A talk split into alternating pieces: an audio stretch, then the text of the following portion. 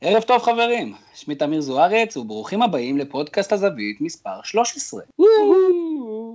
כרגיל בכל שבוע תוכלו לשמוע את הפודקאסט שלנו גם באתר הזווית, הזווית.co.il וגם בדף הפייסבוק שלנו, הזווית, וכמו בכל שבוע אנחנו מארחים את החכמים והמשכילים של עולם הספורט, והערב איתנו מוטלה רפלד, ערב טוב מוטלה. ערב טוב, תמיר. אז מוטלה, בתור אה, אוהד אה, ישראלי מתוסכל, גביע הטוטו במילה אחת, לסגור או לשפר? לשפר. לשפר.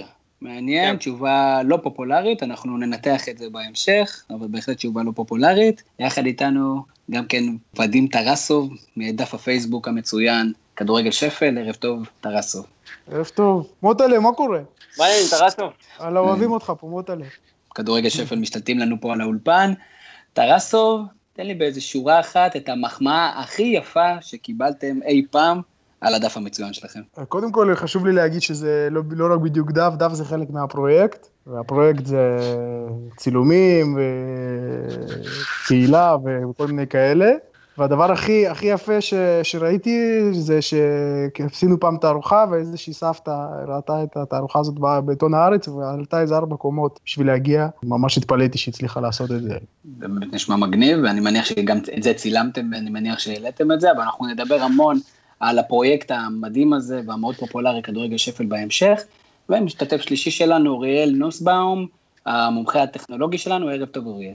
ערב מצוין, תמיר. אוריאל, בתור האיש שאחראי על מירב הכתבות באתר שנוגעות לטכנולוגיה, תגיד לי, מה ענף הספורט אשר בו הטכנולוגיה הכי זקוקה לשיפור? קודם כל, קודם כל כולם. אה, אני חושב שבענפים קבוצתיים כמו כדורגל, יחסית יש פיגור ביחס ל...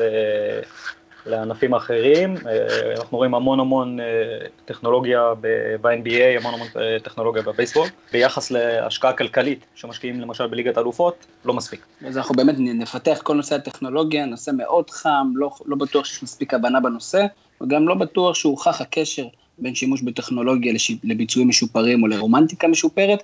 נדון גם בנושאים האלה. אז כך שיש לנו הרבה על הפרק, יש גם התרשמות מהמשחקים של האירופאיות, גם ליגת העל שלנו כבר בפתח עם משחקי גביע הטוטו, גם בשעה הזאת משוחקים חלק מהמשחקים. לאחר מכן נדבר עם טרסוב על התופעה הזאת שנקראת uh, כדורגל שפל, קצת על העומדים מאחוריה, על הפידבקים שהתחלנו כבר לדבר, וכל מיני סיפורים מעניינים, ונקנח באוריאל שיספר לנו על טכנולוגיה בספורט, גם על סדרת הכתבות שלו, גם כן על האזורים המרכזיים שבהם רואים יתרון לקבוצות. הרבה הרבה דברים על הפרק, ונפתח כרגיל מהלחם ומהחמאה, מהכדורגל שלנו, ומוטלה, אתה מספר לנו מקודם, אתה בעד להמשיך את פרויקט גביע הטוטו, ועכשיו אתה תיתן לי סיבות לאיך, או אופציות, איך לשפר אותו, איך לשפר את המפעל הזה, שכרגע הוא סוג של איזה משהו חבוט בצד הדרך. לשפר את הקונספט של המפעל אין לי רעיון, אבל אני חושב שהיחס של הקבוצות צריך להיות בהתאם. זה טורניר הכנה, כאילו אנשים מתייחסים לזה כמו גביע המדינה בעצם, כמו עוד גביע המדינה. זה טורניר הכנה שמשחקים אותו באוגוסט, ואם אה, מאמנים ייקחו את הטורניר הזה במטרה להריץ הרכבים ולנסות מערכים שונים, זה יכול להביא לתוצאות מאוד יפות בליגה, במקום להתייחס לזה בזלזול, ושזה נראה כמו שזה נראה. 200 צופים באיפה? במושבה, בנתניה, איפה שלא משחקים את זה עכשיו. במקרה הטוב. אוריאל, מוטלי אומר בוא נתייחס, מתייחסים על זה היום כגביע, בתור גביע המדינה, אני לא בטוח שלזה ככה מסתכלים על זה, יותר מסתכלים על זה בתור איזה משהו שתקוע בסוף חודש יוני, תחילת חודש יולי, או ב... הטענה שלי שפשוט אה, מתייחסים לזה ככה, כי כמו עוד גביע המדינה, למה אנחנו צריכים עוד אחד? אני מתייחס לזה בתור טורניר הכנה, פשוט.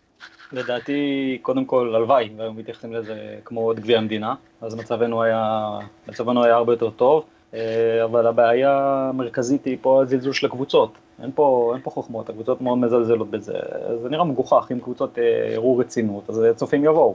ברור שאם הקבוצה מצפצפת את זה, אז למה שבן אדם ייסע ויבוא לראות משחק. טרסוב, בסופו של דבר, להתאחדות יש פה אינטרס כלכלי, היא רוצה יותר משחקים, היא רוצה יותר הימורים בטוטו על ליגת העל, ובגלל זה יש את המפעל הזה. השאלה שלי, האם יש דרכים, דרך מסוימת, לגרום לזה, למשל, לתת כרטיס, למנת, לזוכה, כרטיס לגביע וופא. אה, נשמע לי, ישנה את, את הרצינות ואת היחס של הקבוצות. מה אתה חושב? האמת אני לא יודע אם זה, אם זה ישנה משהו, מן הסתם זה ישנה משהו, אבל אני ממש מסכים עם מוטלה לגבי זה שהטורניר הזה הוא צריך להיות טורניר הכנה וככה צריך uh, למתג אותו, וביחד uh, להעשיר מן הסתם להשאיר את כל העניין הזה תחרותי ושזה ייכנס לטוטו. אי אפשר אה, שלא לעשות את זה בלי זה. אני לא, לא יודע. זו באמת שאלה קשה וכולם מתחבטים בה, ואני אזרוק את זה שוב אליך מוטלה. במידה ואתה יודע שהקבוצה שלך, מכבי חיפה, אם היא תזכה בגביע הטוטו, היא הולכת לאירופה בוודאות, ואז לא צריך את כל הכאב ראש הזה בסוף שנה, או אם הטורניר הזה אולי יהיה שישה, שבעה משחקים, ובום, ונגמר בסוג של נוקאוט, האם אתה חושב שזה יכול לעזור? כי ליגת ווינר, למשל, גביע ווינר בכדורסל, הוא סך הכל טורניר די מוצלח. כן, זה יכול באמת לעזור, זה סתם נמרח. ארבעה משחקים בשלב כזה זה גם גורר הרבה פציעות, כי שחקנים עוד לא מוכנים מבחינה פיזית. אז נוקאוט יכול לפתור את הבעיה. וגם אפשר לעשות את זה נורא מעניין, לקחת את שמונה הקבוצות שסיימו במקום הכי גבוה, ולהריץ נוקאוט. תחשוב שיש לך דרבי ויש לך מכבי חיפה נגד בית"ר ירושלים, זה הרבה יותר מעניין. אני בהחלט מסכים. טרסוב, דרך אגב, בתור מומחים לליגות תחתונות, אמנם ליגה לאומית זה קצת ליגה גבוהה עבורכם, אבל האם גביע הטוטו בליגה הלאומית נלקח באותה, באותה רצינות? וואלה, האמת שאין לי מושג, אבל... אה, לא חושב שיש מישהו שיש לו מושג. יש לך הוכחה שזה באמת משוחק? מישהו יודע שזה קיים? לאף אחד. זה, זה באמת משוחק, כי גד חברי היקר, אוהד ראשון, אה, זה היה אחד הרגעים המאושרים בחייו, כשראשון לקחו אה, את גביע הטוטו לליגה לאומית, זה התור הראשון של הקבוצה אי פעם. הייתה תמונה כזאת? הייתה תמונה מתועדת של הסיפור הזה? ברור, הבן אדם אה, חגג אה, כל הלילה את הזכייה הזאת. כל הלילה, אני לא צוחק. הייתם גאוני. נדבר קצת על הכדורגל, על הקבוצות הישראליות שלנו באירופה. אוריאל, אה, עושה רושם שבאמת שלושת הקבוצות הישראליות עשו השבוע, שבוע לא רע בכלל, בית"ר ירושלים תיקו חוץ שמעביר את ההכרעה הביתה, מכבי תל אביב כמובן יתרון משמעותי, אבל כמובן נפתח עם הפועל באר שבע, אוריאל. מה צריך לקרות כדי שהפועל באר שבע בסופו של דבר תעשה את זה מול אולימפיאקוס, שכרגע עושה רושם, אפשר לתפוס אותה. נראה שלא הרבה, האמת, כי בפעם הקודמת שאולימפיאקוס, כשהם פגשו את אה, מכבי חיפה, הם אה, חטפו קצת, פגשו את אה, מכבי תל אביב, גם לא יצאו כל כך טוב, אז יכול להיות שלישראליות יש מזל. צריך גם להגיד את האמת, הפועל באר שבע נראים טוב, בתקופה טובה, התחילו, התחילו חזק. טרסוב, בית"ר ירושלים, זה סוג של פרויקט כזה שתמיד נראה כאילו הולך ליפול, ואז הם מחברים כמה שחקנים, ותוצאה טובה בליטא, כל תוצאה בחוץ היא תוצאה טובה. האם אתה רואה את בית"ר ירושלים מגיעה לשלב הבתים של הליגה האירופית? שמע, אין לי מושג, אני אגיד לך את זה אה, בצורה הכי ישירה שיש. אני יודע שאלה עשו 0-0, וחיפה עפו. זה כל הידע שלי בהכנה של הישראליות לליגה האירופית. חיפה עפו מול קבוצה כלשהי, אני לא זוכר מי זאת. גם הם לא זוכרים מי זאת.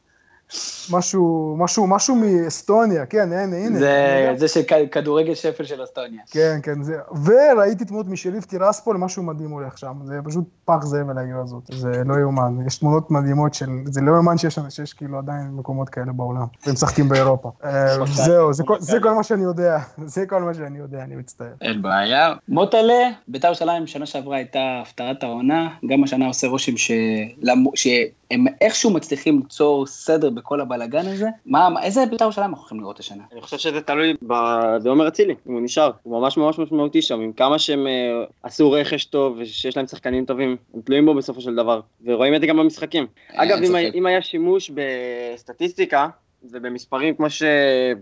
אוריאל בקי, אם היה שימוש בזה בכדורגל הישראלי, אני חושב שאפשר היה לראות כמה מצבים אצילי יוצר וכמה הוא משמעותי מבחינת מספרים לביתר ירושלים. אני, אני לא בטוח שאין את הנתונים האלה, אבל עומר אצילי מאוד מאוד משמעותי. הם זמינים רק, ל, אני חושב, לאורי קופר ולחברים שלו. אנשים רגילים לא... הם זמינים כ...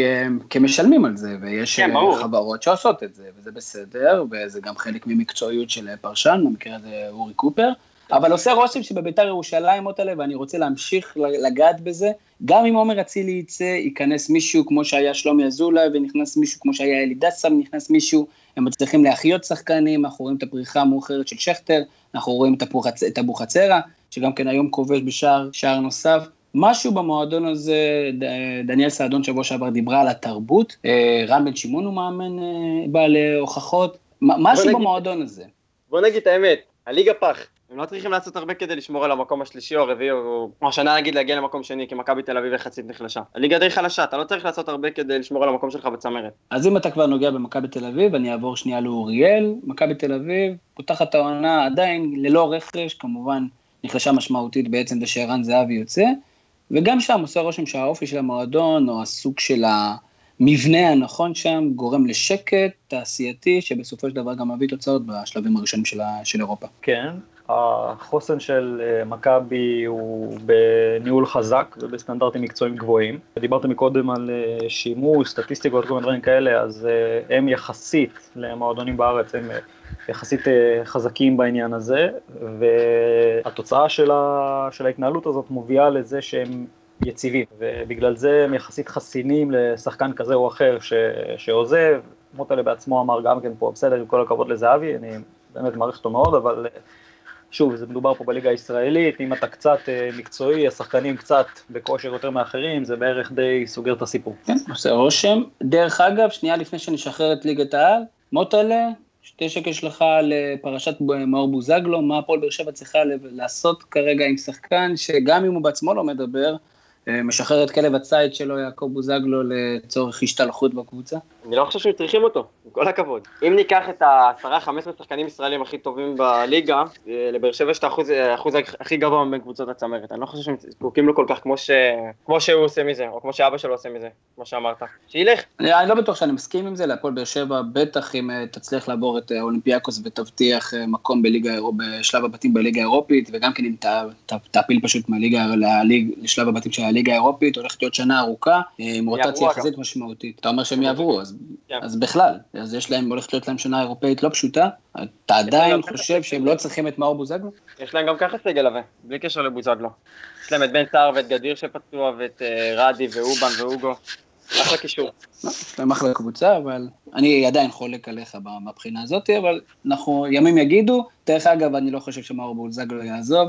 אני חושב שיפתרו את זה בסופו של דבר, לדעתי זה עניין של בכלל של חוזה חדש, אלה הדברים. אה, נעבור לנושא הבא שלנו, וזה הנושא שאנחנו מאוד מאוד גאים לארח, לארח פה את הפרויקט המדהים, כדורגל שפל, ואת אה, ודים טרסוב שאיתנו, וטרסוב, יהיה מאוד מעניין לשמוע מאיפה הגיע הרעיון, איך הגעתם לסיטואציה הזאת, איך הבנתם שיש לכם להיט ביד, וקצת באמת על הפעילות שלכם. הגענו לרעיון האמת מהסיבה הזאת שכמו שעכשיו אני פחות מתעניין במה הולך באמת בכדורגל, כאילו אני כל הזמן מעודכן, כי אני עדיין מכור לכדורגל בכל זאת, אבל ליגת העל כבר פחות מעניינת אותי, ואז אה, גילינו שיש עניין בליגות הנמוכות בקטע, בקטע כמו שאנחנו תמיד אהבנו את זה ותמיד אוהבים את זה. כי לפני זה דיברנו על טכנולוגיה, כשפתחת את התוכנית, את הפודקאסט, האם טכנולוגיה זה טוב או לא טוב, אז אה, זו שאלה טובה, ואנחנו הכרנו מקום עם פחות טכנולוגיה ויותר... יותר עניין, יותר פשוט. אוקיי, okay, ואז החלטתם בעצם אה, להרים את הפרויקט הזה, אה, אה, מאיפה הגיע הרעיון? הוא הגיע לגמרי מתחביש שפשוט עשינו מה שאנחנו אוהבים, גילינו את העולם של ה... שיש ב... בליגות הנמוכות, שיש ממש תרבות, לא, לא, לא כזו גדולה, אבל מספיק, מספיק גדולה, יש, יש קבוצות בליגה ג' עם אלפי צופים, אלפי צופים זה נגיד אלפיים. זה המון. מכבי פתח תקווה עכשיו הייתה חותמת על זה. נכון, זה, זה המון, יש, יש הרבה הרבה מאוד עניין בזה, ואז אה, פשוט צילמנו את זה, וזה יצא טוב, כי אה, צילמנו את מה שאנחנו ראינו, ולא את המשחק עצמו. זאת אומרת, זה לא, לא לבעוט בכדור ולשים גול, וששחקן חוגג, אלא מסביב, ואז אנשים אהבו את זה, ואז אה, מן הסתם כל זה נולד גם בגלל הגעגועים לפעם, ותמיד אנחנו היינו נוסטלגיים בקטע של כדורגל, ואז גילינו שיש עוד הרבה מאוד אנשים שגם אוהבים את הפשטות ואת הנוסטלגיה, ואת הפוטבול מנג'ר, שזה הכל נע סביב זה, סביב אנשים שאוהבים את זה. כי הבנו ש... שאנחנו עושים משהו טוב ברגע שראינו שהרבה מאוד אנשים אוהבים ומגיבים ומשתתפים ב... בכל מה שאנחנו אוהבים. חשבתי שאני אני וגד, אנחנו בין היחידים שזה מעניין אותם, אבל מסתבר שלא, וזה ממש משמח. ומתי הבנתם באמת שזה משמח, שזה, כל כך הרבה אנשים יכולים להזדהות עם זה, והפידבקים התחילו לזרום. זהו, שבהתחלה עשינו מין תערוכה כזאת בתל אביב, וזה היה בקטע יותר ארטיסטי של לצלם, ובאמת באו אנשים אה, שגם אהבו את העמוד, וגם אה, אנשים לא קשורים, ו... אבל בעמוד עצמו באמת אה, גילינו שיש הרבה מאוד, הרבה מאוד תחומים שאנשים אוהבים, אותם, את אותם התחומים. כמו מנג'ר ונוסטלגיה וכדורגל פשוט וצילום ווידאו, ואז הבנו שזה משהו מאוד, אה, שיש, שיש פשוט אנשים כמונו. יפה. חוץ ממך יש לך גם שותף? נכון, זה אני וגד אה, סלנר. שאתם הכרתם איפה? בצבא? כן, זה חבר מהצבא. לא היינו, לא היינו בקשר אחרי הצבא, אבל אחרי זה בחברים שותפים נפגשנו, ו... והחלטנו פשוט לנסוע לכל מיני מקומות. התחלנו מאום אל-פחם והמשכנו הלאה. ודרך אגב, מי, את מי, איזה קבוצה אתה אוהד מהליגות הנמוכות? אני לא אוהד אף קבוצה בליגות הנמוכות, האמת. אני אוהד בני יהודה. הכי קרוב לליגה נמוכה שיש לנו. מוטלה, מה הדבר הכי מקסים בדף הזה, או בפעילות הזאת? כי יש איזה קסם מיוחד, זה נחשב בצדק לעבודה איכותית, אפילו עבודת הדרמה אה, אה, אנתרופולוגית ממש. מה, מה אתה חושב לנו על הסוגיה הזאת? אני חושב שחוץ מזה שהדף הזה נורא נורא מצחיק ונורא כולם מזדהים איתו, מה ש... זה מחדיר אותנו לפרופורציות, על הכדורגל שלנו. כמה שאנחנו עושים מזה עניין של חיים ומוות, בסופו של דבר השחקן שאתה כל כך רוצה שיפקיע את הפנדל שיעלה אותך שלב באירופה, הוא חתם על חוזה שהוא שותה קריסטל מנטה, וזה מתועד.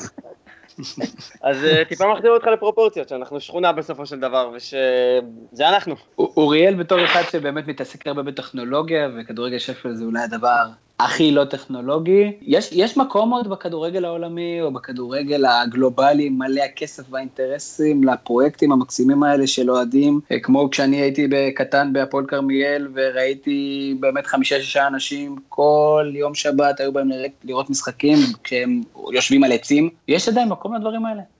אז קודם כל התשובה היא כן. Uh, הדבר היפה בזה, זה שבגלל שזה נמוך והליגות נורא נמוכות והקבוצות הן הרבה פעמים קבוצות אוהדים, אז uh, לא, לא פעם קורה שזה לא נוגד, שבן אדם אוהד קבוצה גדולה וקבוצה קטנה, זה לא מתנגש. ובקבוצות הקטנות האלה ובכדורגל שפל יש את הרומנטיקה של הכדורגל של פעם, יש את הלב, יש את הלהט. ואני מניח שלמי שאוהב את הדברים האלה והולך לראות את המשחקים האלה, זו חוויה שהיא לא פחות חזקה מלכת לראות כדורגל בליגת העל. אין ספק. דרך אגב, טרסו, מה, האם יש קשר בין מה שרז זהבי מספר לנו, וכמובן כל הירידות על כל הסיפור הזה, שזה הפכו את זה לסוג של איזה קוריוז כזה, לבין מה שקורה בפועל באמת, הסיפורים שלו באמת כאלה מופרכים, או שבאמת אלה הסיפורים האמיתיים והוא מביא אותם מחדר ההלבשה ומאחורי הצלילים וה, והקלעים. תשמע, יש הרבה שפל ב... יש הרבה מאוד סיפורים הזויים, זה, זה, לא, זה לא מוגזם. יש, יש סיפורים מדהימים, ו... ואפשר לראות אותם כל הזמן. בדרך אגב, אתם מארגנים כל מיני מפגשי צפייה כאלה ואחרים, נגיד להפועל אום אל-פחם נגד אה, ביתר כוסי למלם כזה? לא, אבל אה, זה, האמת שזה אחד הרעיונות, כן, לבוא ולבוא עם הרבה אנשים למשחק אה, שלא לא צפו להגיע להרבה אנשים ולעשות קצת בלאגן. אז אה, בואו תספרו לנו ואנחנו נשמח להצטרף, אפילו לתעד את זה ולכתוב את זה באתר. אני מוכן בעצמי לכתוב את הכתבה הזאת. דבר אה, אולי אחרון, לפני שככה ניתן לך לנוח קצת, לאן אתם רוצים להגיע? מה, מה היעדים היום, או איפה אתם רואים את עצמכם עוד שנה, עוד שנתיים, עוד חמש? כי אתם בסך הכל דף פייסבוק היום עם 13 אלף עוקבים. ותעודה מאוד מאוד גדולה, אני רואה שמתייגים אתכם כמעט בכל דבר שקשור לספורט, בצורה כזאת או אחרת ברשת. לאן אתם רוצים להגיע? האם יש מטרה לפרויקט הזה בסופו של דבר? רעיון עסקי מאחוריו? לא, אין, אין רעיון עסקי מאחוריו, ולא היה. אנחנו רוצים להמשיך ל... להכיר עוד אנשים מדהימים שאוהבים, ולהמשיך ליצור גם לבד, אה, כמו שאנחנו עושים אה, סדרת וידאו, אפשר לראות אותה בפייסבוק וביוטיוב. מנסים להעביר את מה שאנחנו רואים. אה, גם לצלם, גם לעשות אותה ארוחות ביחד עם עוד אנשים, לא רק אנחנו, כמו שעשינו כבר אנשים שצלמים חובבים שפשוט יכולים להגיע לתערוכות ולמקומות בחו"ל אה, ביחד איתנו, אז, אה, ואנחנו מכוונים לעשות את זה שוב. אה, הייתה תערוכה בגרדיאן והייתה תערוכה באמסטרדם, שבה לא השתתפו אנשים נוספים, כמו יש לנו את הצלם, החבר שלנו וסים מואסי, ואפילו אנשים שהם לא צלמים במקצוע שלהם. ואני מאמין שכן, ורק להגדיל את הקהילה, או לא להגדיל אותה. להשאיר אותה, וזהו, אני מאמין. קודם כל אנחנו באמת אה, רוצים שוב לחזק אתכם, אתם עושים אה, דבר יפהפה, ולא סתם הגעתם לכל כך הרבה, לא רק בתים, אלא גם ללבבות של אנשים, ואנחנו נשמח גם כמובן אה, בהמשך לתת לכם את הבמה כשתרצו לקדם דברים. ומהשפל ומהצבעים והניחוחות המוזרים, אנחנו עוברים לטכנולוגיה ולחדשנות ולאוריאל נוסבאום. שעשה סדרת כתבות מקסימה של מחט אה, בהרמת מידע. תן לנו קצת את האזורים המרכזיים שבהם אנחנו רואים באמת יתרון לקבוצות או, ספורט, או ספורטאים שמשתמשים בצורה יותר מושכלת ומוגברת בטכנולוגיה, ומצד שני שאר האזורים שקצת פחות. חשבתי ככה על איזה דוגמה לתת, ודיברת מקודם על זה שבאמת יש איזה קצת אה, ויכוח, זה תורם, לא תורם, כדאי לעשות את זה, לא כדאי, צ'יפים שמיפים. וכל הסיפורים האלה. אני אתן דוגמה להראות את ההשפעה החזקה מאוד מאוד של טכנולוגיה על הספורט, אה, יותר קל לראות את זה בספורט יחידני, אז אתם אה, תצטרכו ככה לסלוח לי, שאני מחזיר אתכם לא הרבה, אחורה בזמן, ל-2008, לבייג'ין. אתם בטח זוכרים את אה, מייקל פלפס, שובר בשיא העולם, אבל אני רוצה לדבר על טכנולוגיה, אז אני אדבר על משהו שנקרא לייזר רייסר. לייזר רייסר זה פיתוח של ספידו, זה חליפת שחייה. אה, אני לא יודע כמה מכם זוכרים, ב-2008 היה ככה טרנד של אה, חליפות אה, שחייה full body כאלה. מילה אחת, כי אני, כי אני זה אני, על הטכנולוגיה. הקטע היה להפחית בעצם את החיכוך עם המים. החליפה הייתה מלאה על כל הגוף, היא עשויה מחיבור של שני פולימרים, ניילון ו-PUR, זה לא כל כך רלוונטי. אבל שתבינו את הפוטנציאל ואת הכוחות שלקחו פה חלק, אז אה, מי שאפשר לעשות אה, סימולציות לדבר הזה, חברה שנקראת אנסיס, שזו חברה מאוד מאוד גדולה בתחום הסימולציות למערכות אה, הנדסיות ממש. את הניסויים שעשו על החליפות האלה, ביצעו בבריכות ומנהרות רוח של נאסא, סתם בשביל שתבינו את הקנה מידה. והתוצאות היו בהתאם, אז אתם שואלים את עצמכם מה טכנולוגיה עושה ואיך היא, היא משפיעה. אז ככה, אספתי קצת מספרים על, ה, על הספידו לייזר. באולימפיאדת בייג'ין 94% מהמנצחים אה, במשחים שחו עם, אה, עם הבגד ים הזה, עם החליפה הזאת. אה, 98% מהאנשים שלקחו מדליות, 98% שחו עם החליפה הזאת.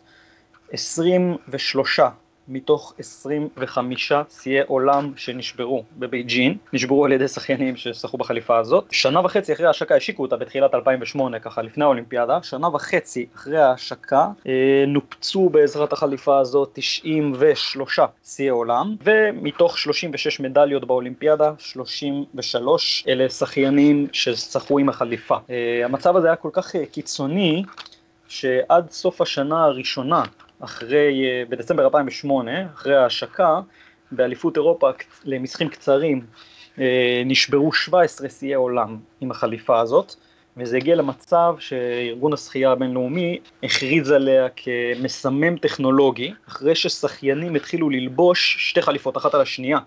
כדי להגביר את, ה... להגביר את האפקט. עכשיו הגיע לקטסטרופה מטורפת, ומ-2009 בעצם החליפה הזאת אה, אסורה לשימוש, ומי שראה ב-2012 את המסחים באולימפיאדה ראה ששחו, חזרו לשחות בבגדי ים רגילים, ומי ששואל את עצמו כמה זה היה משמעותי, אז אני רק אסכם ואגיד שככה, ב-2008, אה, כשהיה את החליפה, כשהייתה החליפה חוקית, אה, נשברו 25 שיאי העולם באולימפיאדה, בשחייה. ב-2012 בלונדון, בסך הכל תשעה שיאי עולם. קודם כל מדהים שעדיין יש, מדהים שעדיין היו שיאי עולם בכלל. אה, האמת שכן, גם אני הייתי מופתע, גם אני הייתי מופתע. אבל כן, נשברו עדיין כמה שיאי עולם, נשברו תשעה, אבל uh, עדיין uh, פי שלושה, כמעט פי שלושה שיאי עולם כשהייתה את החליפה, ואחר כך, uh, בוא נגיד שמי ששוחה היום יהיה לו כבר uh, כנראה קצת יותר קשה, עכשיו שזה אסור, אבל אה, זו דוגמה לפוטנציאל ולהשפעה המטורפת שיש לטכנולוגיה אה, על ספורט ועל ביצועים. בספורט יחידני אה, מאוד מאוד מאוד קל לראות את זה, ובאמת שחייה אני חושב זה אולי הדוגמה כנראה הכי טובה, יחד עם טניס כנראה. בספורט קבוצתי הסיפור הוא קצת שונה, שם זה מתחיל קצת להיות ויכוח, אני אגיד, כמעט דתי, אבל זה לא יעזור, כי קבוצות גדולות מתחילות uh, להשתמש בזה, זה זולג פנימה, וברגע שקבוצות גדולות מתחילות להשתמש בזה וזה נותן יתרון, אז uh, אין ברירה וכולם משתמשים, ולאט לאט uh, זה יהפוך להיות יותר ויותר זול ויזלוג למטה לכולם. מוטלה, נתאר פה באמנות אוריאל את כל נושא הספורט היחידני, ואם אנחנו מדברים קצת על הספורט, אתה יודע, אנחנו מדברים קצת על כדורגל, כדורגל האנגלי שנה שעברה הגיעה סוף סוף טכנולוגיית קו השער, ויש שמדברים, סליחה, על הנושא של וידאו, כמו שמתבססים עליו קצת בפוטבול וקצת ב-NBA. האם אתה מהאנשים שמעדיפים שגם הכדורגל יושפע על ידי, שהשופט יוכל להשתמש בצילומי וידאו, או שאתה מאלה שאומרים, לעזוב לנו, תן לנו את הכדורגל ואת הרומנטיקה שלו. אני יכול להגיד מה שאני רוצה, אבל ביום שנפסיד גמר גביע בגלל כדור שהשופט חשב שלא עבר את הקו, עבר את הקו, אז הדעה שלי תשתנה. מה שאני חושב לגבי... קו השער זה אחד, אבל נדבר על בכלל שימוש בווידאו. זה יפיל לאיתי שכטר את הקריירה. תרתי משמע, יפיל לו את כן. הקריירה.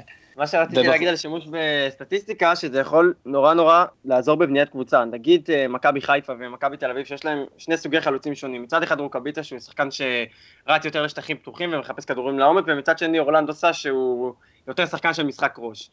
אז uh, ברגע שיש לך סטטיסטיקה מול העיניים ואתה יכול לראות, ואתה מחפש קשר מסוים, אתה יכול לראות את הסוגי מסירות שלו, אם הוא יותר מתאים לחלוץ שלך. זה דברים שפעם לא היית יכול לראות, היית צריך להמר. לא על הווידאו. אני מדבר על uh, טכנולוגיה באופן כללי, לא רק על uh, שימוש ב- בתור uh, החלטות שופט ודברים כאלה, ושיפור ביצועים. כן, אבל למשל, בהחלטת, בהחלטות שופט, הרי שופט, uh, אתה יודע, זה המקצוע העתיק בעולם, והוא גם הקשה בעולם.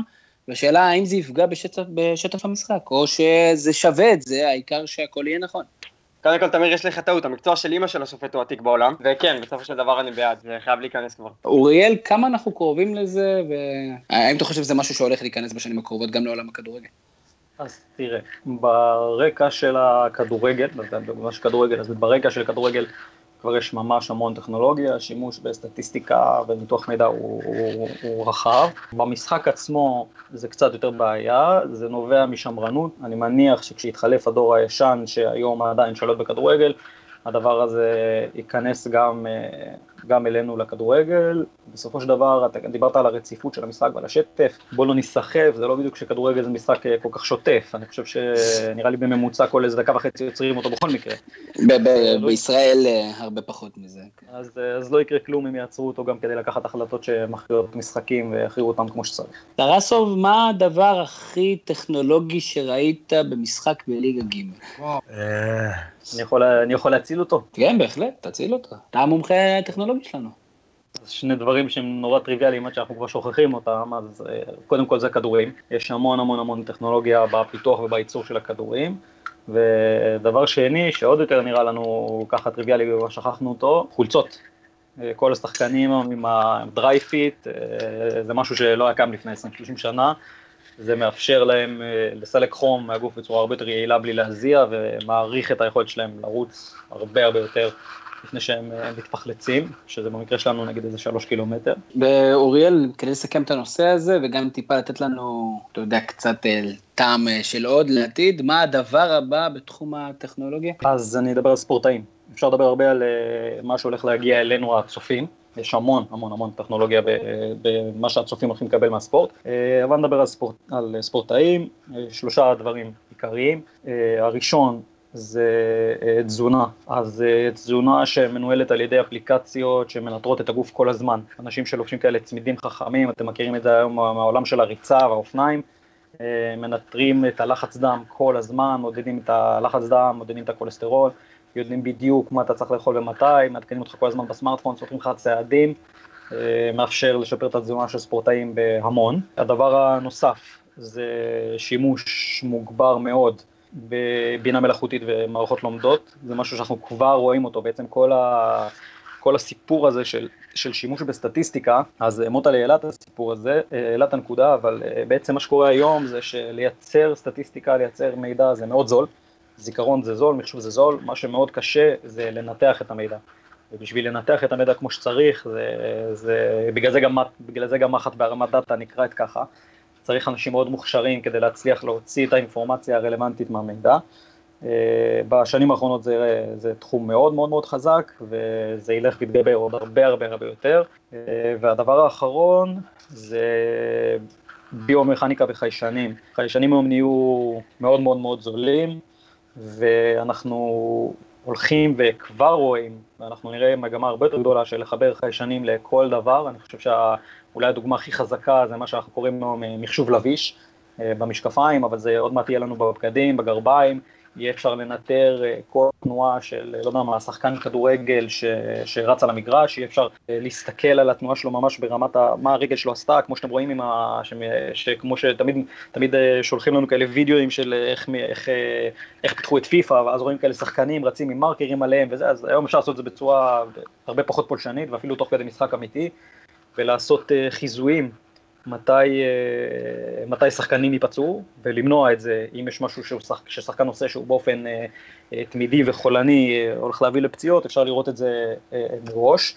השוק הזה של הביומכניקה והחיישנים הוא שווה הון תועפות, ממש מטורפות, סתם בשביל לתת לכם ככה מספרים, אז ב-MLB, בליגת בייסבול, שנה שעברה בארצות הברית, ההפסדים שנגרמו לקבוצות עקב פציעות היו בסביבות ה-650 מיליון דולר, וב-NBA בערך עוד 400 מיליון דולר בשנה, רק על פציעות, ככה שאפשר להבין את הפוטנציאל המטורף של ה... של להצליח לחזות פציעות מראש. מדהים. בכלל, כל נושא רפואת ספורט, נושא מעניין, אנחנו נשתדל אה, להביא אה, מומחים לנושא גם כן בפודקאסטים הבאים. תודה רבה רבה, אוריאל, זה היה מרתק. ולפני שאני אפרד מכם, יש לנו את שאלת הבונוס שלנו, והפעם בשאלת הבונוס שאלה, ואנחנו נתחיל ממך, מוטלה. מי שחקן המנג'ר שאתם הכרתם לפני כולם? מי יהיה שחקן המנג'ר כשאתה היית משחק או פוטבול מנג'ר או צ'מפיונצ'יפ מנג'ר, שזה סוגיה בפני עצמה, שאתה הכרת אותו לפני כולם ורק אחרי זה הוא פרץ. אמ, אני חושב שזיהיתי את ורדי. אני לא סגור, אה, יש שני ורדי, יש ורדי אחד שהיה במילאן, וורדי שכולם מכירים, אז אני לא סגור על זה, אבל היה לי פעם ורדי, אחת הקבוצות. אולי זיהית ורדי אחד. כן, יש מצב. גדול. טרסוב? אני חושב שדוד דחיה, אבל תמיד הייתי מעיף אותו לפני טרנספר, כי הוא עצבן אותי, הוא היה תמיד חלש. ואז פתאום הוא נהיה שחקן, אז זה קצת אכזבה מבחינתי. אוריאל, יש לך גם שחקן באמתחתך? כן, אני מרגיש הכי זקן, אה, פבלו איימר. פבלו אה, בצ'מפיונשיפ מנג'ר, עוד לפני שהיו לזה שנים, זה היה צ'מפיונשיפ מנג'ר 3, פבלו איימר, חבייר סביולה גם. אצלי זה היה מרק ויביאן פו, זיכרונו לברכה, שהיה מגן אדיר, ואז אחרי זה עבר לווסטהאם ופתאום כולם הכירו אותו, גם כן, ואני חושב שזה היה בצ'מפיונשיפ מנג'ר 1 או 2. אין ספק שזה המשחק ש... סביולה היה ב-2000 גם, סביולה היה ב-2000, ב-2002. אני גם במצבו עכשיו הייתי מביא את חבייר סביולה למכבי חיפה, אני חושב שכל דבר יכול לעזור להם, אבל אה, יש אה, באמת דיון אה, נרחב, ואולי יום אחד נעשה פודקאסט מנג'ר קלאסי לפי שנים, ואז נביא באמת שוב את חברינו מכדורגל שפל. חברים, אני רוצה להודות לכם על הדיון, גם כן, למוטלה רפל, תודה רבה מוטלה. תודה רבה, רק יש לי שאלה חשובה ממש לטרסוב. יאללה, רוץ על זה. מה הפרו-אבולושן הכי טוב שיצא? 2013. גם אני חושב, איזה יופי. זהו. גדול, גדול. שלי בחיים. תודה מוטלה, אתה יכול באמת לפרוש. טרסוב, תודה רבה, תמשיכו לעשות דברים מעניינים וכיפים ומצחיקים. אתם גדולים, אנחנו מעריצים גדולים. ואוריאל, תודה רבה לך, אנחנו מחכים כבר באמת שתסגור לנו את סדרת הכתבות הזאת, אולי באמת על רפואת ספורט. תודה אוריאל. תודה רבה על ההזמנה. אני מזכיר לכם חברים, שוב לפני סיום, שאנחנו אה, פודקאסט הזווית, אתם יכולים לשמוע אותנו כמעט בכל מקום, גם בסאונד קלאוד, גם ביוטיוב, אם תרשמו פודקאסט הזווית, גם כן באתר האינטרנט שלנו, הזווית.co.il, וגם בדף הפייסבוק שלנו. אני רוצה להודות תודה גדולה וענקית לברק קורן, האיש שעושה את כל הדברים האלה בכלל קיימים, דברים שלא ידענו שהם בכלל מסוגלים להיות. אני הייתי תמיר זוארץ, ותודה רבה לכם על ההקשבה, ניפגש בשבוע הבא בפודקאסט מספר 14. לילה טוב.